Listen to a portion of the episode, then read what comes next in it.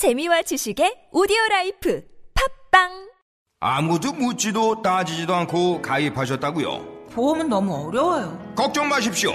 마이보험 체크가 도와드립니다. 1800-7917 마이보험 체크로 지금 전화 주세요.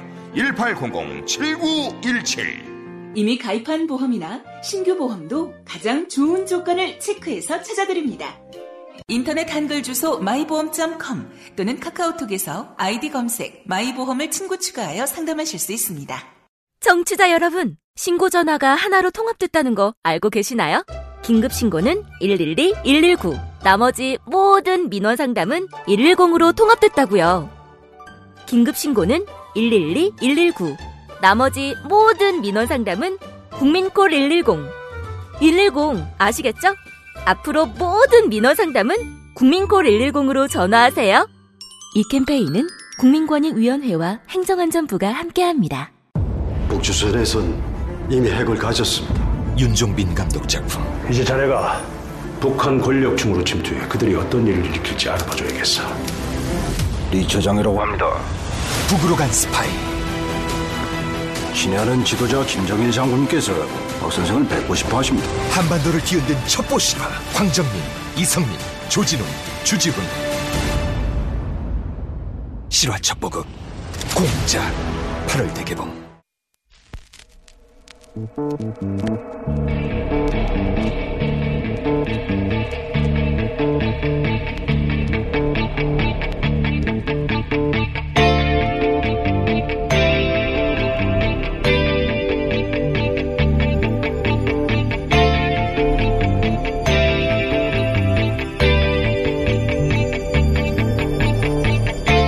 안녕하세요. 김호준입니다. 기무사 문건을 아무리 보아도 국가 전복 음모 같은 건 어디에도 찾아볼 수 없는데 그죠? 허위 사실 유포고 군을 모독하는 것이라고 보여지죠. 어떻습니까? 지난 20일 국회 법사위회의에서 송영무 국방장관을 상대로 이은재 자유한국당 의원이 기무사 계엄령 문건에 관해 질의한 내용입니다. 계엄은 제적 의원 가부한스가 찬성하면 무조건 해제해야 하죠. 그런데 기무사 문건에는 자유한국당 의원들은 국회 의결에 불참하게 만들고 야당 의원들은 반정부 활동으로 집중 검거에 의결 정적수 미달로 계엄 해제 시도를 무산시킨다는 내용이 포함되어 있습니다. 한마디로 국회 기능을 마비시키는 거죠. 또한 보도 검열단을 편성해 모든 주요 언론사를 장악하고 출판, 공연, 전시의 사전 검열과 포탈, SNS를 차단한다는 계획을 세웁니다. 11시 통금도 실시합니다. 국회 정지, 야당 체포, 언론 검열, 인터넷 차단, 통금 실시, 멀쩡한 국회와 멀쩡한 언론과 멀쩡한 인터넷과 멀쩡한 국민을 군이 강제로 제압한다. 이게 구태타지 뭡니까? 이런 내용을 국민에게 공개하는 것이 군을 모독하는 것이라 말하는 게 바로 국민을 모독하는 겁니다. 김원준 생각이었습니다.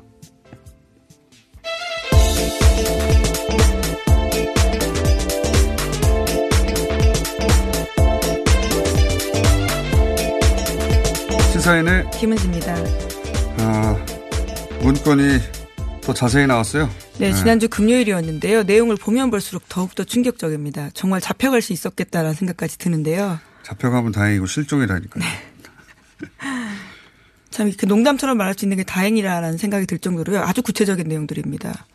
굉장히 구체적이에요. 예. 근데 이제 21세기 대한민국에 설마 계엄이 가능하겠냐라고 생각하는 분들도 꽤 있을 것 같아요.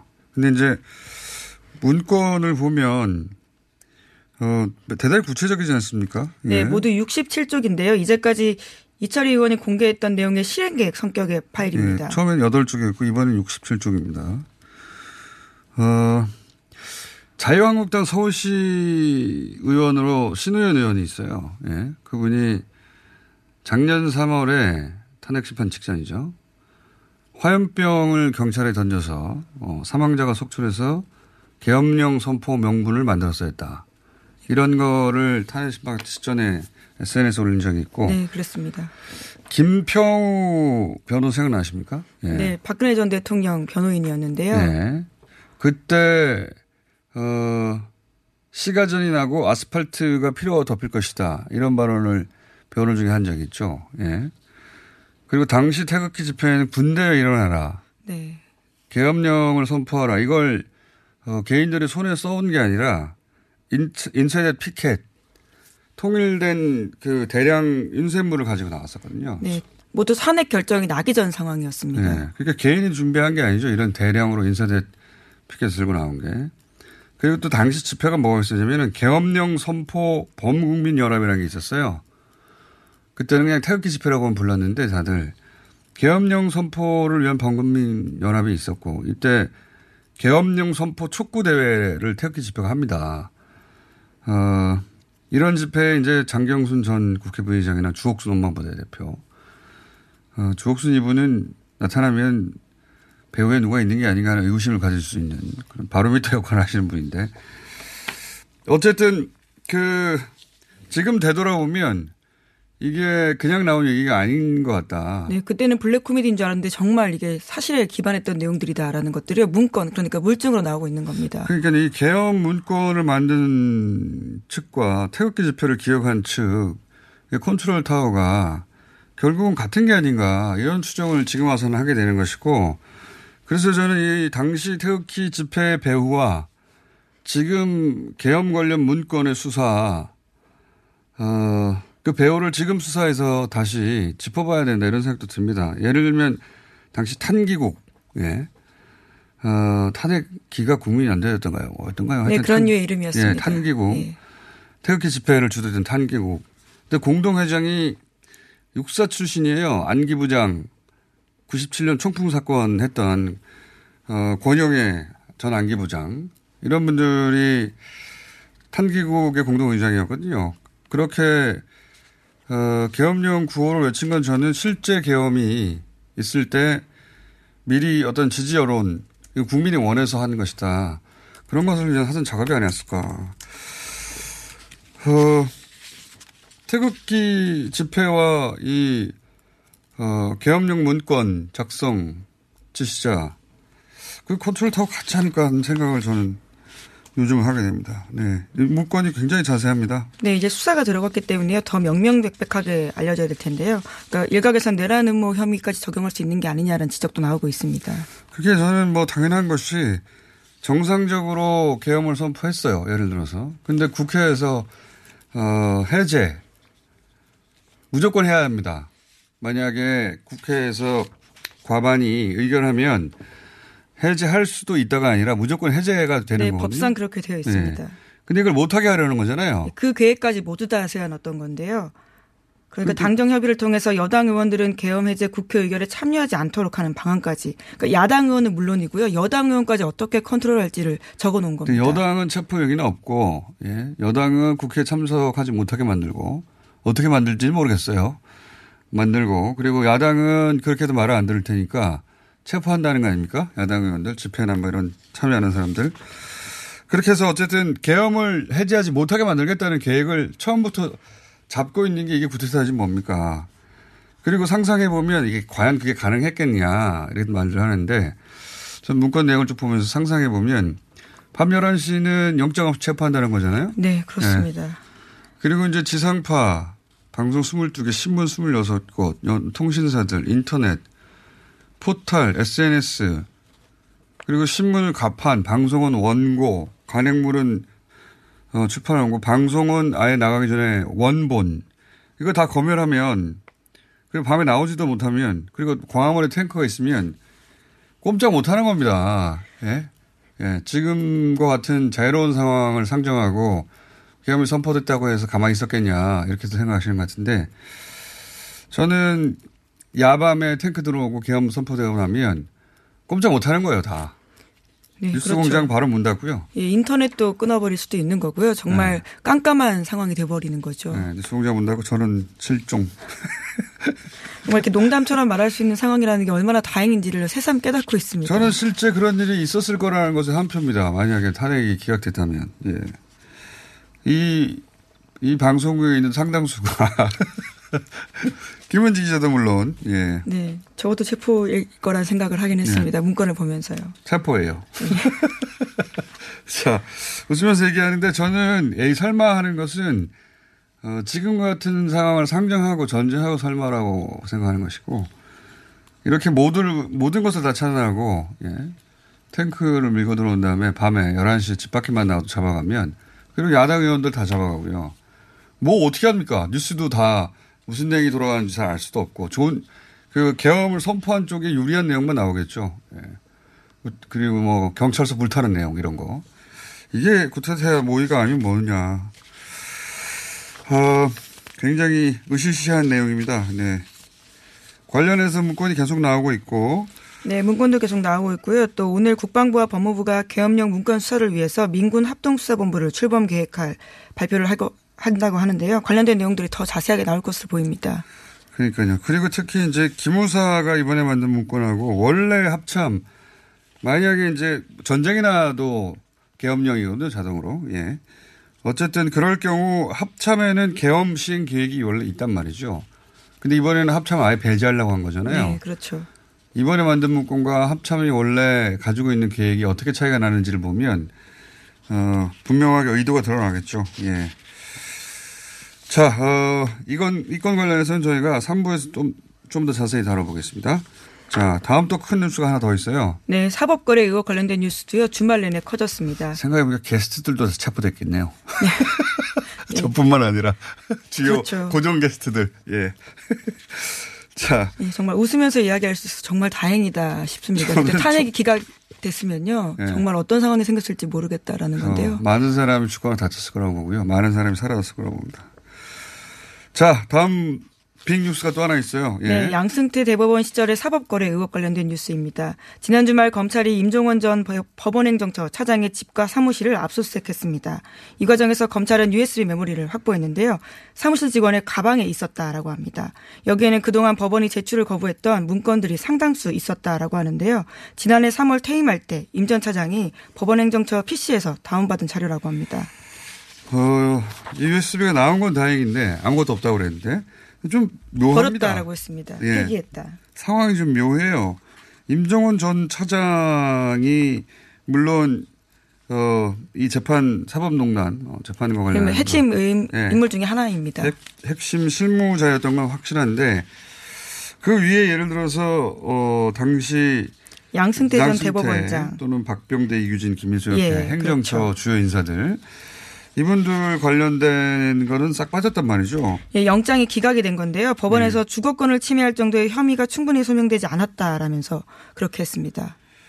어 그리고 이제 예를 들어서 그 인신구속 혹은 뭐 가택 영장 같은 경우는 기각되는 경우가 있긴 한데 잘 통신영장 이 연루된 전현직 판사들에 관한 통신영장도 다 기각됐거든요. 네, 30여 명 정도 통신영장 청구했다라고 하는데요. 임 전 차장 등 몇 명에게만 제한적으로 영장을 발부했다고 합니다. 거기다 기각됐으니까 임 전 차장 입장에서는 왜 나만 임 전 차장만 가택 그 영장이 나왔다. 네, 사무실과 주- 가택인데요. 예, 주요 인사 중에는 그래서 이게 나온 거예요. 좀 이상하다는 느낌 좀 듭니다. 저는 전자가 왜. 붙어 있기 때문이 아닌가라 의심을 할 수밖에 없는 상황인데요. 그러니까 현재- 본인 스스로도 억울하다고 여기고 있습니다. 그래서 이게 예를 들어서 몰아주기 아니냐. 그러니까 임 전 차장한테 다 덮어씌우고 꼬리 자르기 하려는 거 아니냐. 임 전 차장의 폭로 가능성이 굉장히 높아지고 있습니다. 네, 어제 안 그래도 KBS를 통해서 임 전 차장 쪽 입장이 나왔는데요. 혼자만 뒤집어 쓰는 것 같아 억울하다라고 하면서 법원이 검찰에 넘겨진 문건들은 전부 임 전 차장에게만 화- 화살이 돌아갈 만한 문건 줬다라고 의심하고 있다라는 겁니다. 그러니까요. 저는 어, 임 전 차장이 잘못이 없다는 게 아니라 임 전 차장도 어, 실무자였지 의사 결정권자는 아니었거든요. 네, 물론 핵심이긴 하지만요. 그 위에 네. 양승태, 박병대 이런 대법관들이 있습니다. 그러게 말이에요. 게다가 지금 어, 영장 담당 판사들 어, 이현학 부장판사, 허경호 부장판사, 박범석 부장판사 이런 분들이 다 지금 구속 영장 대상이 되는 사람들과 어, 부장판사, 배석판사로 관계를 맺었거나 네, 깊은 인연이 있다라고 하는 건데요. 예, 대법원 재판 연구관으로 같이 근무를 했다거나 같이가 아니라 어, 금- 그 시절에 예, 그 있었다라는 시절에. 있었다거나 예. 그러니까 이게 이제 이 사건이 가진 어려운 점입니다. 결국 사법부가 자기들 식구, 그것도 상관들, 전직 상관들 혹은 같이 일했던 어, 상관들, 멘토, 들의 영장을 심사하고 또 재판도 형사 합의부로 갈 거란 말이죠. 네, 그렇게 법의 엄정함을 기대할 수 없는 상황이다라는 기대치가 점점 낮아지고 있는 거죠. 그러니까 형사 합의부 재판 어, 장들이 그 이게 이제 소위 법원 행정처럼 엘리트 코스를 거쳐서 형사 합의부에 배정을 했거든요. 많은 경우에 그러니까 같이 일하는 사람들이 또 재판을 맡게 된 거예요. 네, 양승태 대법원과 다 관련이 있는 사람이 대다수다라고 하는 건데요. 그렇기 때문에 엄정한 법 집행 보기 쉽지 않다라는 걱정이 있었는데 이번에 정말 나오게 된 그러니까 겁니다. 영장 발부 단계 혹은 뭐 아예 더 낮은 통신 영장도 다 기각이 되고 어 그리고 영장을 통과한다 하더라도 그 형사 합의부 재판 어 장들이 대부분 양승태 시절 법원 행정처에서 일한 경험이 있다. 그러니까 이 재판부를 별도로 새로 꾸며야 되는 거 아니냐. 지금 형사합의부가 네, 아니라. 충분히 나올 수 있는 이야기입니다. 기피와 재척 사유가 모두 있기 때문에요. 오히려 재판부를 따로 꾸리는 게 맞다. 그래야지 그 결과에 대해서 국민도 신뢰할 수 있기 때문이 아니냐라는 건데요. 그러니까요. 그러, 그렇지 않으면 매우 이상한 결과가 나올, 임전 차장, 임종원 전 차장 혼자 다 독박 쓰게 생긴 네. 구조입니다. 현재까지. 실제로 압수수색 현장에서 이렇게 검찰에게 물었다라고 하는데요. 정말 나에게만 영장이 발부됐냐라고요. 여러 차례 물어봤다고 믿을 수 합니다. 없겠죠. 왜냐하면 자기 상관들도 있고 다 있는데 왜 나만 직원도 있는데, 예, 예. 왜 나만 그랬냐. 그리고 또 마침 어, 압수수색을 했더니 중요한 문건이 있는 USB가 나왔다는 거 아닙니까? 네, 사무실 직원 가방에 있었다라고 하는 건데요. 이상합니다. 전체적으로. 전체적으로 좀 이상하고, 어, 그래서 이 영장 담당 판사들, 그리고 형사사법, 형사 합의부 재판장들을 배제할 무슨 방법이 있을까 모르겠습니다. 이게 사법부가 판단할 내용이긴 한데, 네, 현재 어. 박주민 의원 쪽에서요. 특별재판부를 꾸리는 내용의 특별법을 아, 그래요? 예, 세 달 초에 발의할 예정이라고는 합니다.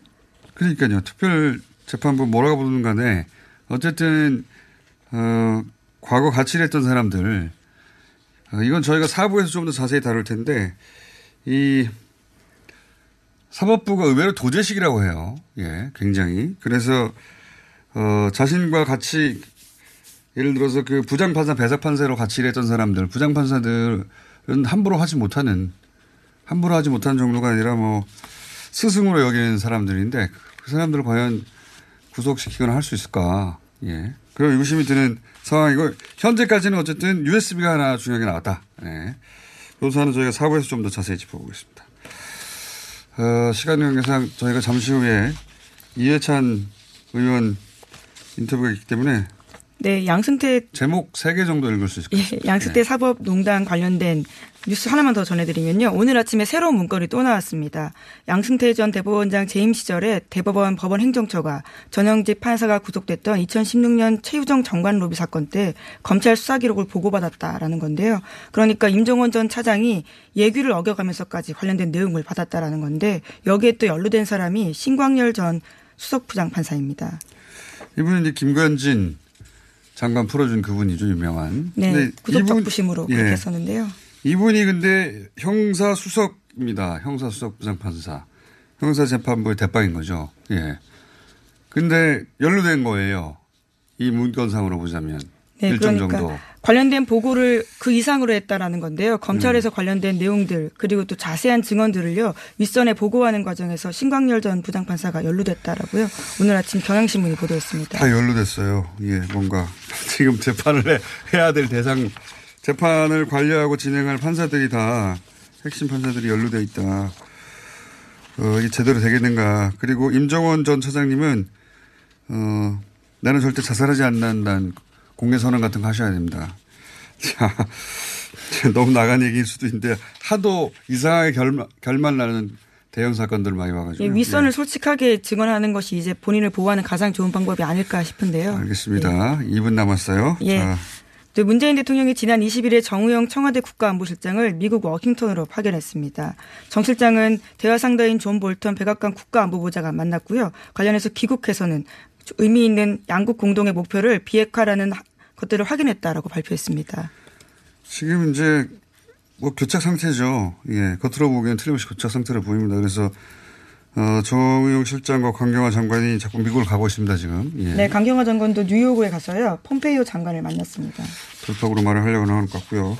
자, 다음 짧게 한 1분 이내에 끝내야 되네요. 예. 예, 뉴스가 두 가지 있는데요. 네. 그러면 네, 요 뉴스 먼저 전해드리겠습니다. 예, SBS TV 시사 프로그램인 그것이 알고 싶다에서 이재명 네. 경기지사와 관련된 소식을 전했는데요. 그러니까 조직폭력배 일당과 유착관계가 있다라는 의혹을 보도한 겁니다. 그래서 그와 관련해서는요 진상규명 요구를 원하는 국민청원이 빗발치고 있습니다. 아, 제가 아직 다 보지 못했는데 이 아마 이재명 지사와 그것이 알고 싶다의 자- 반박 재반박이 있겠죠 서로 서로 네, 실제로 간에. 이재명 지사가 페이스북에다가 관련된 자기 이야기를 올렸는데요. 페이스북으로 그칠 것 같지 않고 그것이 알고 싶다도 여기서 그칠 것 같지 않으니까 결국 핵심은 이재명 시장 시절 이 조폭과 주고받은 이권이 있는가 이게 관건인 것 같아요. 예, 이, 시, 이 시장에게 이 시장이 조폭에게 주고 예. 네, 지금은 지사입니다. 아니 그 시절 아, 예, 예. 그 시절 이 시장에게 이 시장이 조폭에게 주고 이 시장이 조폭으로부터 받은 것. 이 주고받은 이권이 있느냐 이게 핵심 아니겠는가. 예. 이걸 규명하느냐 못하느냐가 이 사안이 어떻게 흘러나느냐의 관건인 것 같습니다. 현재까지는. 제목도 네. 이제 읽을 시간이 없네요. 제목이 뭡니까? 네, 일제 강용 강제징용 희생자 유고를 남북이 함께 송환하기로 합의했다라고요. 어제 민족화해 협력 범국민 협의회 그러니까 위나협 아. 김홍걸 대표 상임의장이 밝혔습니다. 북한을 갔다 와서 이와 같은 이야기들을 한 아, 이 겁니다. 얘기는 뭐냐면 일본에 남아있는 강제징용 유고를 받겠다는 겁니다. 미군이 지금 북한에 남아있는 미군 유해를 받겠다는 거잖아요. 예. 우리는 일본에 남아있는 그 강제징용 조선인 유고를 남과 북이 함께 받겠다. 이렇게 네. 되면 아마 민단과 조총련이 같이 일하게 되겠죠. 네, 아마도. 음. 함께 한다라는 게 핵심 포인트인데요. 오늘 여기까지 하고 그건 저희가 어, 김홍근 위원장 한번 인터뷰하는 것으로 하겠습니다. 시사인의 김은지였습니다. 감사합니다. 납득이 안 돼, 납득이. 왜? 막, 응? 그냥 먹지? 좋아? 묻지도 따지지도 않고 섭취하는 유산균과의 이별 선언. 미궁 유산균 사랑! 너를 위한 헌정 유산균. 나를 위한 적중 유산균. 매일매일 너에게. 빵빵한 너에게. 민감한 너에게. 약해진 너에게. 유산균 사랑 4종 출시. 지금 검색창에 미궁 유산균 사랑을 검색하세요. 청년고용 특별자금 청년 일자리 창출 기업과 청년 소상공인을 위해 2%대로 융자를 지원합니다. 만 39세 이하인 청년 사업가나 청년 근로자를 고용한 소상공인이라면 국번 없이 1357로 문의하세요. 선착순으로 지원되고 있으니 어서 빨리 서두르세요. 이 캠페인은 소상공인 시장 진흥공단과 함께합니다. 안녕하세요. 저희는 네이버 카페 두 바보의 재무설계 이야기를 운영하고 있는 방가 이가입니다. 재무설계라고 하면 돈이 많은 분들만 받는 서비스라고 생각하시나요? 그렇지 않습니다. 사람마다 꿈의 크기가 각기 다른 만큼 그에 꼭 맞는 계획을 세우는 것이 재무설계입니다. 꿈에 한 발짝 더 다가가실 수 있도록 당신만의 재무 맞춤 옷을 디자인해드리겠습니다. 우직하고 정직하게 일하는 친구 두바보를 네이버에서 검색해주세요. 차량용 핸드폰 거치대야? 응, 조인트라고 투임에서 새로 나왔는데 얼마나 편한지 몰라. 동생은 인터넷 강의 볼 때 태블릿 거치대로 쓰고 우리 엄마는 요리할 때 레시피 보는 용도로 쓰기도 해. 조인트라고? 응, 우리 아빠는 골프 스윙 연습할 때도 셀카 거치대로 쓰시던걸? 그러면 나도 헬스 할 때 셀카 거치대로 쓸 수 있겠네. one, two, three 할 때 two, 힘 세다 할 때 힘, 투, 힘. 네이버에 투 힘을 검색해 보세요.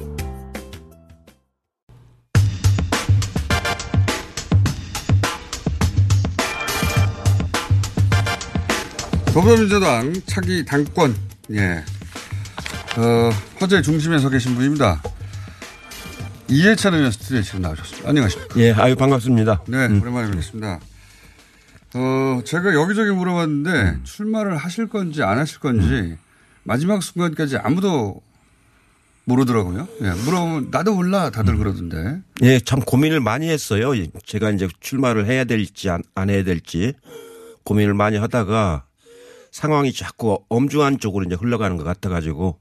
어떤 상황이 엄중하다고 보신 겁니까? 우선 제일 제가 충격을 받은 게 기무사 문건을 이렇게 보도된 걸 보고서 예. 아직도 이런 생각을 하는 사람이 있나 싶은 그런 생각을 많이 했어요. 왜 기무사 그런 문건이 안 터졌으면 그럼 안 나오실 생각이었어요?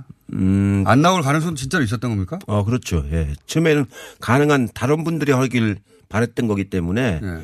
내가 꼭 나가야 될 거는 아니다 이렇게 생각을 해서 그래서 이제 고민을 많이 했어요. 근데 주변에서는 좀 책임감 있는 사람이 나가서 해야 된다 그런 권유도 많았고 그래서 그, 고, 그 사이에서 고민을 많이 하다가 아, 상황이 좀 엄중해져 가는 것 같다. 특히 이 남북 관계가 잘 풀어져서 냉전 체제가 이제 해소될 수 있는 좋은 기회인데 오히려 또 엉뚱한 그 발상들을 하는구나 이런 생각이 좀 들어서 예, 마지막 끝에 출마하기로 고, 이제 마음을 먹었어요. 마지막 순간에. 예. 이게 페인트 모션이 아니고 진짜 마지막 순간에 결정하셨네요. 예, 그렇습니다. 예. 물을 한 잔 하셔야 될 것 같은데 음. 지금 가쁜 숨을 몰아쉬는데 밥- 밥이 오신 것 같은데 음, 물한 잔 주시고. 근데 이제 이런 말도 불가피하게 나갈 수밖에 없다. 이 말이 그러니까 지금 말씀하신 음, 그런 거죠. 이런 예. 문건도 나오고 아 이게 음, 상황이 자꾸 엄중하게 좀 어려워져 가는 것 같아서 음. 그리고 하고 싶고 말고가 아니라 할 일이 있다. 이런 표현도 하셨던데. 아, 그러니까 저, 제 본인하고 관계없이 그 시대가 요구하는 뭐, 맞아요. 시대의 포로라고 하지 않습니까? 시대의 포로. 음, 그런, 그런 상황이라고 저는 생각이 들었어요. 실제 언론에서는 이제 이 구도는 결국 이해찬이 되느냐 안 되느냐. 예, 이해찬 대 나머지 전부의 대결 구도 라는 식으로 보도하는데 그러면 에이, 그건 아니에요. 나왔다 하면 된다는 얘기 아닙니까 이거? 아닙니다. 그, 그건 아니고 그냥 네. 언론이 너무 단순화시켜서 얘기하려고 하는 건데 예. 모든 분들이 자기의 이제 비전과 철학을 가지고 열심히 준비해 왔기 때문에 예.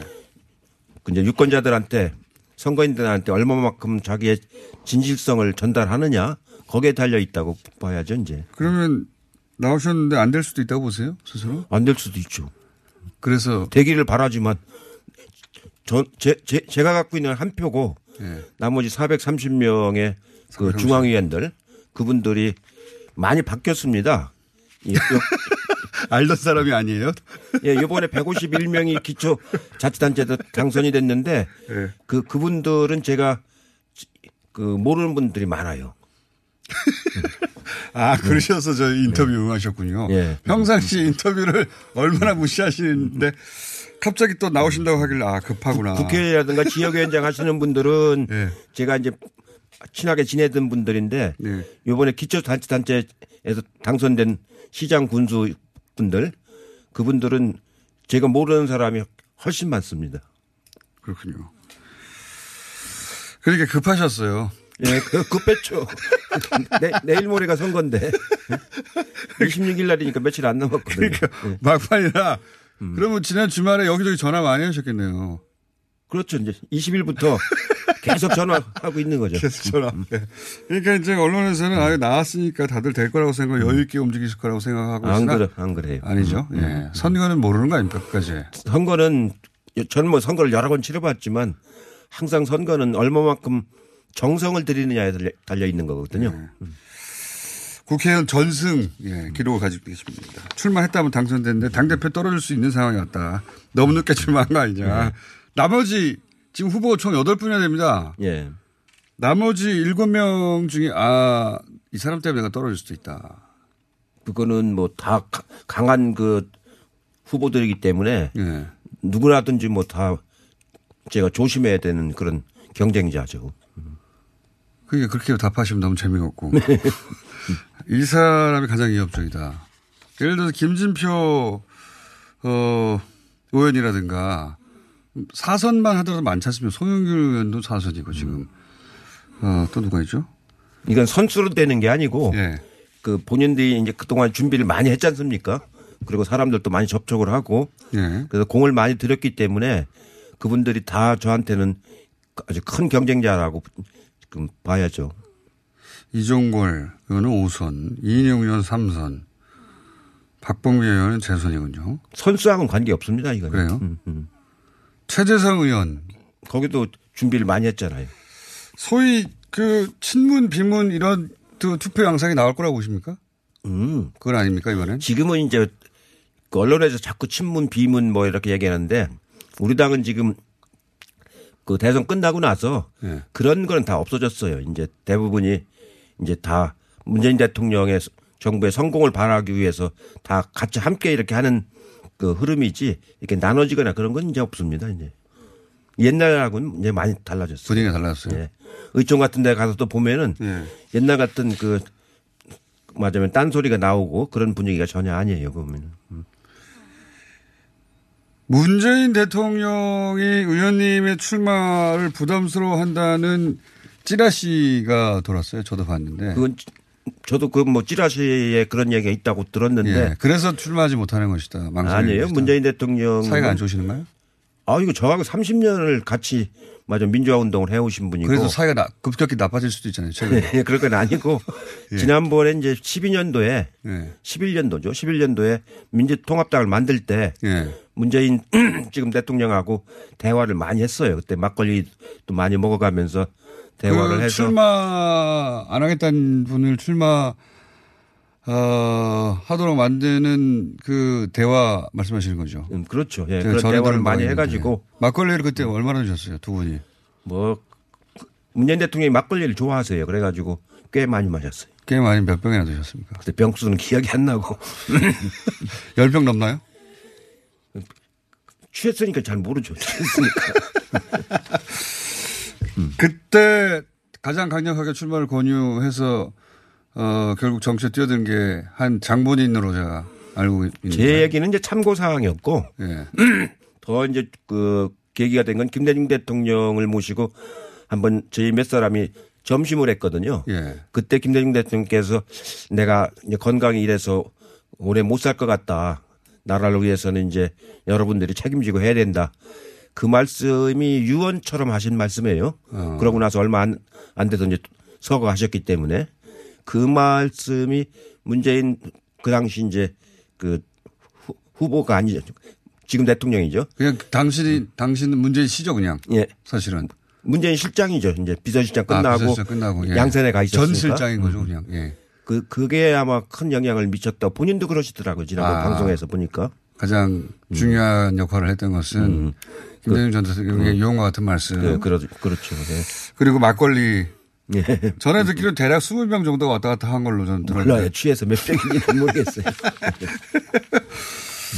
하지만 예를 들어서 청와대가 당을 원하는 방향으로 끌고 가려고 그러는데 지금 그 의원님이 계시면 음. 함부로 못해서 부담스러워 할 수 있기 때문에 뭐 이런 내용입니다. 지라시는. 그건 이제 괜히 하는 소리고 네. 문- 문재인 대통령하고는 제가 제야 민주화 운동 할 때부터 쭉 한 30년 이상을 같이 살아왔기 때문에 서로가 잘 알고 잘 이해를 하지요. 말 안 해도 잘한다.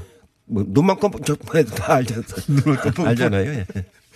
아니 최근에 그래도 통화를 안 해보셨어요? 나 나가려고 그러는데 괜찮냐고. 네, 그럼 통화할 해서도 안 되고.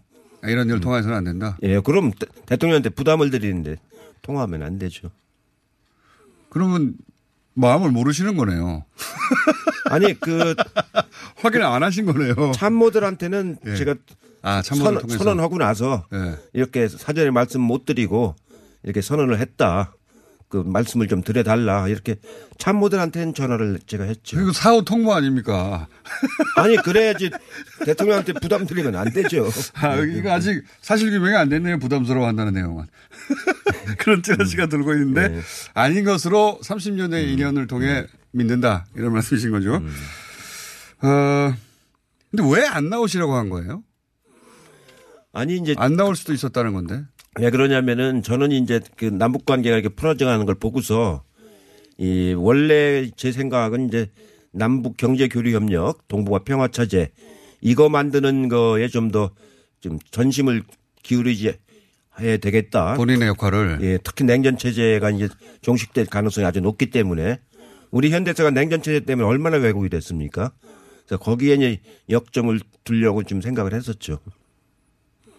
그게 내가 더 방점을 두고 할 일이다. 개인적으로는 그렇게 생각을 했었는데 네. 지금 그럴 그, 그 길조차도 아직은 확실치 않다라는 느낌이 좀 들었던 거예요. 아하. 네, 네. 아, 나머지는 잘 돌아가고 그 부분만 신경 쓰면 된다고 생각했는데 그게 아니라 그걸 포함하여 예. 아직 제대로 돌아가지 않는다. 혹은 뭐 위기가 왔다 이렇게 생각하신 거군요. 남북 관계는 굉장히 조심스러워서 예. 언제 반전이 될지 모르잖아요. 예. 예, 그래서 아 이게 당을 책임을 지고 그 상황에 그 대응을 해야 되겠다 이렇게 이제 생각을 한 거죠.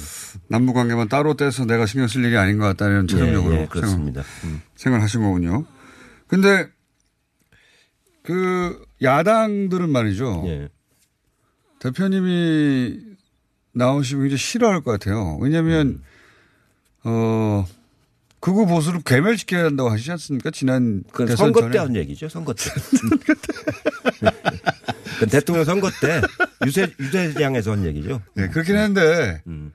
그래도 뭔가 본심이 나오신 거 아닙니까? 완전 괴멸시켜야 된다고 제 워딩이 정확하게 생각나는데 음. 그때 제가 그 앞에 매- 문맥을 보면은 예. 극우 극우 이 보수 세력, 예, 극우 보수 세력 냉전을 하셨어요. 냉전 체제를 악용하는 극우 보수 세력이란 앞에 수- 이제 설명이 붙어 있죠. 예. 그 사람들만 그렇죠. 전체적으로 보수가 어떻게 괴멸이 됩니까? 예. 음. 지금 자유한국당에도 그런 극우 보수 세력이 남아 있습니까? 일부 남아 있죠. 그럼 어떻게 그분들만 따로 분리해서 개발시킬 수도 없고 어떻게 합니까? 자체 정화되지 않겠어요? 자체 정화될 예. 것이다. 그러면 자유한국당 자유한국당이 옛날처럼 계속 갈 수는 없으니까 지금 비대위 체제가 들어온 거 아닙니까? 네. 그러니까 비대위 체제가 이제 운영이 되면서 그런 부분들이 이제 자체 정화 돼야 되죠, 실제로가. 김병준 그 비대위원장이 그렇게 할 수 있는 분이라고 보십니까? 음, 제가 이제 국무총리 할 적에 예. 그분이 청와대 정책실장을 했잖아요. 예. 그래서 저하고도 이제 대화를 자주 하게 되고 마- 많이 하고 그랬는데 그분 자체는 이제 그런 의지는 가지고 있는데 그분을 뒷받침해주는 자체 세력이 별로 없어서 어떻게 될지는 모르겠는데 저는 잘 성공하길 지금 바라는 마음이죠. 성공해 주신다. 김병준 위원장이 왜 자유한국당 비대위원장 제안을 받았을까요? 그 더 나아가서는 지난 박근혜 정부 말기에 총리 제안을 왜 받았을까요? 이거 정치권의 미스테리로 알려져 있던데. 음, 김병준 위원장이 이제 저희하고 참여정부 때 같이 하긴 했는데 예. 생각은 좀 우리하고 똑같진 않아요. 아, 보수 성향이 예, 강한- 약간 우리보다는 좀 더 보수 성향이라고 할까요? 예. 그런 성향이 좀 있습니다. 그렇기 때문에 그 자유한국당에서도 그 정도 인물이라면은 자기들과 함께 할 수 있겠다. 이렇게 생각했을 가능성이 높죠. 그렇다 치더라도 예를 들어서 그 박근혜 정부 말기 총리는 사실 어 정치적으로는 죽으러 가는 길과 마찬가지인데 왜 그- 그걸 반갑게 저도 받아? 그때는 저걸 왜 만나 싶은 생각이 들었었어요. 예. 결국 되지 않았죠. 예, 되지 않았고. 않았지만 의지는 있었고 본인은 본인은 반가워하죠. 의사가 있었고. 그러니까요. 그 근데 의사. 그걸 제안한 것 자체가 의도가 순수했던 게 아니거든요. 근데 거기에 저게 왜 이제 끌려 들어가나 저도 그때 좀 의아하게 생각은 했죠. 안 할, 되지도 않았고 안 하는 게 낫겠다 이렇게 생각을 했었죠. 왜 그랬을까요? 혹시 그, 그 그거하고 연결선상에서 이 비대위원장 수락을 받아 바라봐야 될 것 같아서 여쭤보는 건데 그때 왜 그랬을까요? 뭐 자, 자세한 마음은 뭐 의도는 잘 모르겠는데 기본적으로 어, 그 뭐라고 그럴까요? 그 중요한 직책이기 때문에 예. 그런 걸 한번 맡아보고 시- 싶어 했던 마음이 있었던 게 아닌가 싶어요. 직에 대한 욕심이요? 정치에 대한 욕심이 있으신 분입니까? 애초부터? 정치 욕심도 있죠. 그때 이제 2007년도에 대선 출마도 하려고 막 열심히 노력하고 그랬죠. 아, 그래요? 그러면요. 오, 그런 적이 있군요. 이수성 총리인가 그분들하고 같이 이렇게 하- 하시면서 대- 2007년에도 대선 출마해 보려고 한참 노력을 했습니다. 아, 처음 듣는 얘기였습니다. 아, 음. 김명준 위원장이 그러니까 노무현 대통령 다음 2007년에 어, 대선 출마 의지가 그때도 있었다. 있었죠. 예. 그러니까 본인을 대선 후보급으로 스스로 그때 이미 생각하시는 거네요. 그때 이제 우리 당으로 출마하려고 하는 게 아니고 예. 다른 그 정당을 만들거나 예. 그, 그 그룹을 만들어서 그 우리 당에서 오면 경선을 해야 되지 않습니까? 예. 그 그러니까 우리 당에서는 안 하고 다른 그룹을 만들어서 하려고 했었죠. 예. 그러니까 어쨌든 대선에 직접 바로 출마 보통은 이제 뭐 입당해 가지고 국회의원 거쳐서 선수를 쌓아가며 길을 모색하는데 그게 아니라 정책실장 정도 나는 했고 나는 이미 바로 대선 후보급으로 뛰어도 된다고 생각하는 자기 평가가 음, 그, 그 당시에는 그랬었어요. 그 이후로 더 강화됐겠죠. 아, 그러면 좀 이해가 갑니다. 예. 이해가 갑니다. 그러면 김병준 위원장이 바른미래당 의원들과도 비공개로 만났다고 하던데 전 뉴스에만 보고 알았는데 예. 뭐 자세한 내용은 잘 모르겠어요. 그러니까 자세한 내용이 아니라 이걸 딱 보면 결국은 음. 보수 대통합 뭐 이쪽으로 가는 거라고 보이지 않습니까? 그렇게 시- 그런 노력을 하겠죠. 그 되- 될까요? 뭐 될 것 같진 않고요. 제가 보기에 음, 그 쉬운 일이 아니고요. 되지 않길 바라시는 건 아니고요. 음. 이거 어떻습니까? 요즘 가장 어, 중요한 문제이자 그 의원님이 대표 출마를 결심하신 데 영향을 줬다고 하는 계엄령 문건. 음. 이게 이제 내부 검토한 문건일 뿐이지 실행 계획도 아닌데 무슨 호들갑이냐 이런 의- 시각도 있잖아요. 그, 그, 제, 저는 이제 일종의 계엄에 대한 경험이 있잖아요. 72년 10월 유신 났을 때도 그때 그렇고. 체포되셨죠 계엄령 때. 예. 예, 그런 80년도 서울의 예. 봄 때도 그렇고. 김대중 내란 사건으로 예. 김대중 내란 사건은 그때 구속이 됐죠. 그때하고 똑같은 판박입니다. 아 그래요? 광주에 그때 군을 파견했잖아요. 예. 지금 서울에다가 그렇게 한다는 거 아닙니까? 그렇죠. 그거하고 매뉴얼이 똑같아요. 아 그래요? 그거고 그거를 해야 할 부서가 아니잖아요. 기무사는. 그렇죠. 예. 딴그 합참이 해야 되는. 합참이 해야 될 일, 일 아닙니까? 예. 그리고 거기에 나오는 거 보면 국회의원을 잡아가는 것까지 나오잖아요. 야당 의원들 예? 잡아가지고. 국회가 계엄 해제를 못하게 예. 이 정도가 어떻게 무슨 그 지상 계획입니까? 그건 아니거든요. 그건 언제든지 실행할 수 있는 계획 아닙니까? 예. 그 군 부대까지도 다 지- 지정돼 있고 명령만 내리면 실행할 수 있는 그런 계획 아닙니까? 작전 계획이거든요. 예. 근데 그거는 더 수사를 해봐야 되지만 상황은 아주 시- 심각하다고 봐져요. 이런 어- 발상을 한다는 게 지금이 어느 시대인데 이런 발상을 해요. 이거 어디까지 책임져야 되는 일입니까? 어, 누가 이제 지시를 했고 예. 누가 최종 보고를 받았는지 예. 지금 그게 수사가 진행되니까 이걸 보면 나오겠죠. 이제 나, 오는데 보시기에 상당히 고위층이라고 봐지는 거죠. 상당히 우치라면 당시 권한대행 대통령 권한대행 음, 박근혜 대통령은 그때 이제 그 권한이 정지돼 있었으니까 예. 그 권한대행이라든가 안보실장이라든가 이런 분들까지 김관진, 이 예. 관련된 가능성이 아주 높아 보여요. 그렇죠. 예. 그렇기 때문에 심각하다는 얘기죠. 어, 그러니까 이 사안도 내가 당대표가 돼서 한번 직접 챙겨봐야 될 사안, 그런 중대한 사건이다, 이렇게 보시는 거네요. 아, 그러면요. 당연히 그렇죠. 음. 여기서 군부구태 때가 또 난다고 생각을 해보세요. 나라가 어떻게 되겠는가. 설마 하는 사람들이 있는데, 제가 보기에는, 어, 이렇게 실행됐으면 아무도 못 막는 거 아닙니까? 시- 순식간에 태크 들어오고 이건. 친지구태 때가 되는 거죠. 이제 10월 유신 때처럼 그렇게 되는 거기 때문에 그게 나라가 그 민주화가 이렇게 된 겨우 이제 민주화를 했는데 예. 이렇게 또 돌아가면 그 완전히 50년 전으로 돌아가는 거나 마찬가지잖아요. 어, 서경무 국방장관이 즉시 보고하지 않았다고 해서 지금 깔고 뭉갠 거 아니냐, 이렇게 문제 삼는 언론들 많이 있습니다. 이건 어떻게 보십니까? 송 장관의 처신에 대해서. 뭐 본인은 여러 가지 정무적인 판단을 했다고 얘기를 하니까 예. 실제로는 뭐 그 말도 이제 그 귀담아 들을 만한 얘기죠. 그, 예. 그때 한참 정상회 남북 정상회담도 있고 지방선거도 있고 막 그러니까 예. 어 그러면서도 이 사안에 관해서 우리가 느끼는 것만큼 의미 있게 심중하게 느꼈는가? 그렇게 느꼈는가는 조금 걱정스러워요. 한번 그것도 따져봐야 된다. 네. 예. 그러니까 지금 송 장관의 정무적 판단도 일리 있는 이야기라고 말씀하시는 거고. 예. 하지만 과연 그만큼 중대하게 판단했는가도 따져보긴 해야 한다. 그 처음에 나온 문건 예. 여덟 페이지인가요? 예. 그것만 보면은 그렇게 판단할 수도 있는데 예. 나중에 나온 60 몇 페이지짜리 문건 그건 구체적인 실행 계획이 들어가 있지 않습니까? 예. 그60 몇 페이지짜리를 송 장관이 파악을 했었는지 예. 그걸 파악을 못 했는지 그건 좀 따- 확인해 봐야 될 것 같아요. 판단의 적합성 한번 따져볼 일이다. 어, 양승태 사법부 재판거래 의혹은 이게 사법부가 어, 본인들이 준 몸통이라 지금 현재 남아있는 판사들. 이게 검찰 수사 협조에도 소극적인데 이거 어떻게 해결해야 됩니까? 특검으로 가야 되나요? 아니면 지금 이제 검찰이 수사를 하고 있잖아요. 예. 그런데 자꾸 영장이 기각이 되고 예. 자료 제출이 잘 안 되고 대법원장께서는 그 검찰 수사에 적극적으로 협- 협조하게 하겠다고 했잖아요. 본인은 그렇게 말을 예, 했습니다. 근데 실제로는 그게 잘 안 되고 있지 않습니까? 예. 그러니까 어떻게 보면은 검찰 수사 결과를 좀 보고 나서 판단을 할 일인데 그 대법원에서 한 일을 보면은 참 어이가 없는 일이죠. 역대 대부분이 이럴 정도로 맞으면 그 엉- 엉터리로 이 운영됐을 거라고는 상상을 못 하는 거 아닙니까? 어, 당대표가 되시면 이 사안에 대해서도 국회 차원에서 어, 그러면요. 예. 음.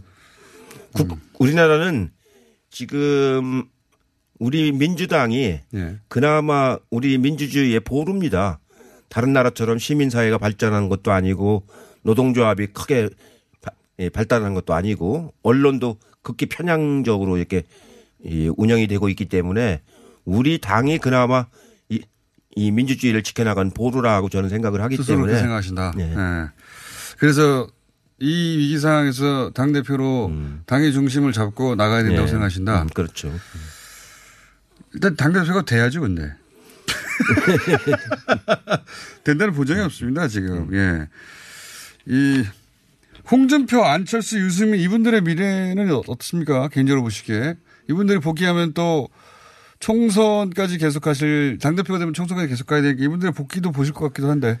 음, 그 중에서 뭐 일부는 복귀할지 모르겠지만 네. 일부는 이제 종지부를 찍었다 이렇게 생각이 들어요. 음, 음. 셋밖에 없는데 종지부를 찍었다는 일부는 누구라고 보십니까? 뭐 구체적으로 뭐 말씀드릴 건 아니고 예. 그건 시청자 여러분들이 충분히 이제 스스로 판단하실 수 있을 거라고 봅니다. 나이가 제일 많나요? 셋 중에? 그분들 나이는 제가 잘 모르겠어요. 음. 그럼 한 분입니까? 두 분입니까? 종지부를 찍은 사람이. 뭐 그렇게 구체적으로 얘기할 수는 없고 예. 다 이제 정치라는 게 생물 살아있는 생물과 같아서 언제 또 뭐가 변할지 모르기 때문에 어쨌든 그 중에 한 두 분은 종지부를 찍은 것 같다. 음. 그럼 살아남을 분이 누굽니까? 거꾸로. 그 이제 그 시대하고 안 맞으면은 예. 결국 본인이 아무리 발버둥 쳐도 안 되는 거거든요. 지금 시대하고 다 잘 안 맞아가지고 지금 음. 이 선을 물러난 거니까. 그런 분도 있고 또 그렇지 않은 분도 있고 그래요. 그래요? 시대에 맞지 않지, 맞, 안 맞는 건 아닌데. 안 맞는 건 아닌데 새해가 없어서 아, 새가 힘이 없어서. 없어서 이렇게 이번 지방선거에서 좋은 결과를 못 가져왔기 때문에 예. 그렇게 된 분도 있고 그렇죠. 윤승민 대표 말씀하시는 거 아닙니까? 그거는. 비교적 그분은 합리적인 보수입니다. 저하고 상임위도 이제 같이 해보고 대화도 많이 해봤는데 그분은 이제 새해는 약한데 예. 합리적인 보수라고 봐야죠. 그럼 남는 게 이제 홍준표, 안철수밖에 없는데. 그분들은 제가 언급할 바는 아니고 남북 문제. 아, 시간이 다 돼버렸네요. 10, 초밖에안 나는데. 종전선언 가능할까요? 단답형으로? 올해 안에? 노력해야죠. 본인의 임무 중에 하나입니까? 같이 함께 노력할? 그러면요. 이 올해 중에 종전선언만 이루어져도 분단 체제가 한 발짝 더 이제 극복되는 거죠. 통과하시면 다시 한번 나와 주십시오. 예, 그러겠습니다. 이해찬 의원이었습니다.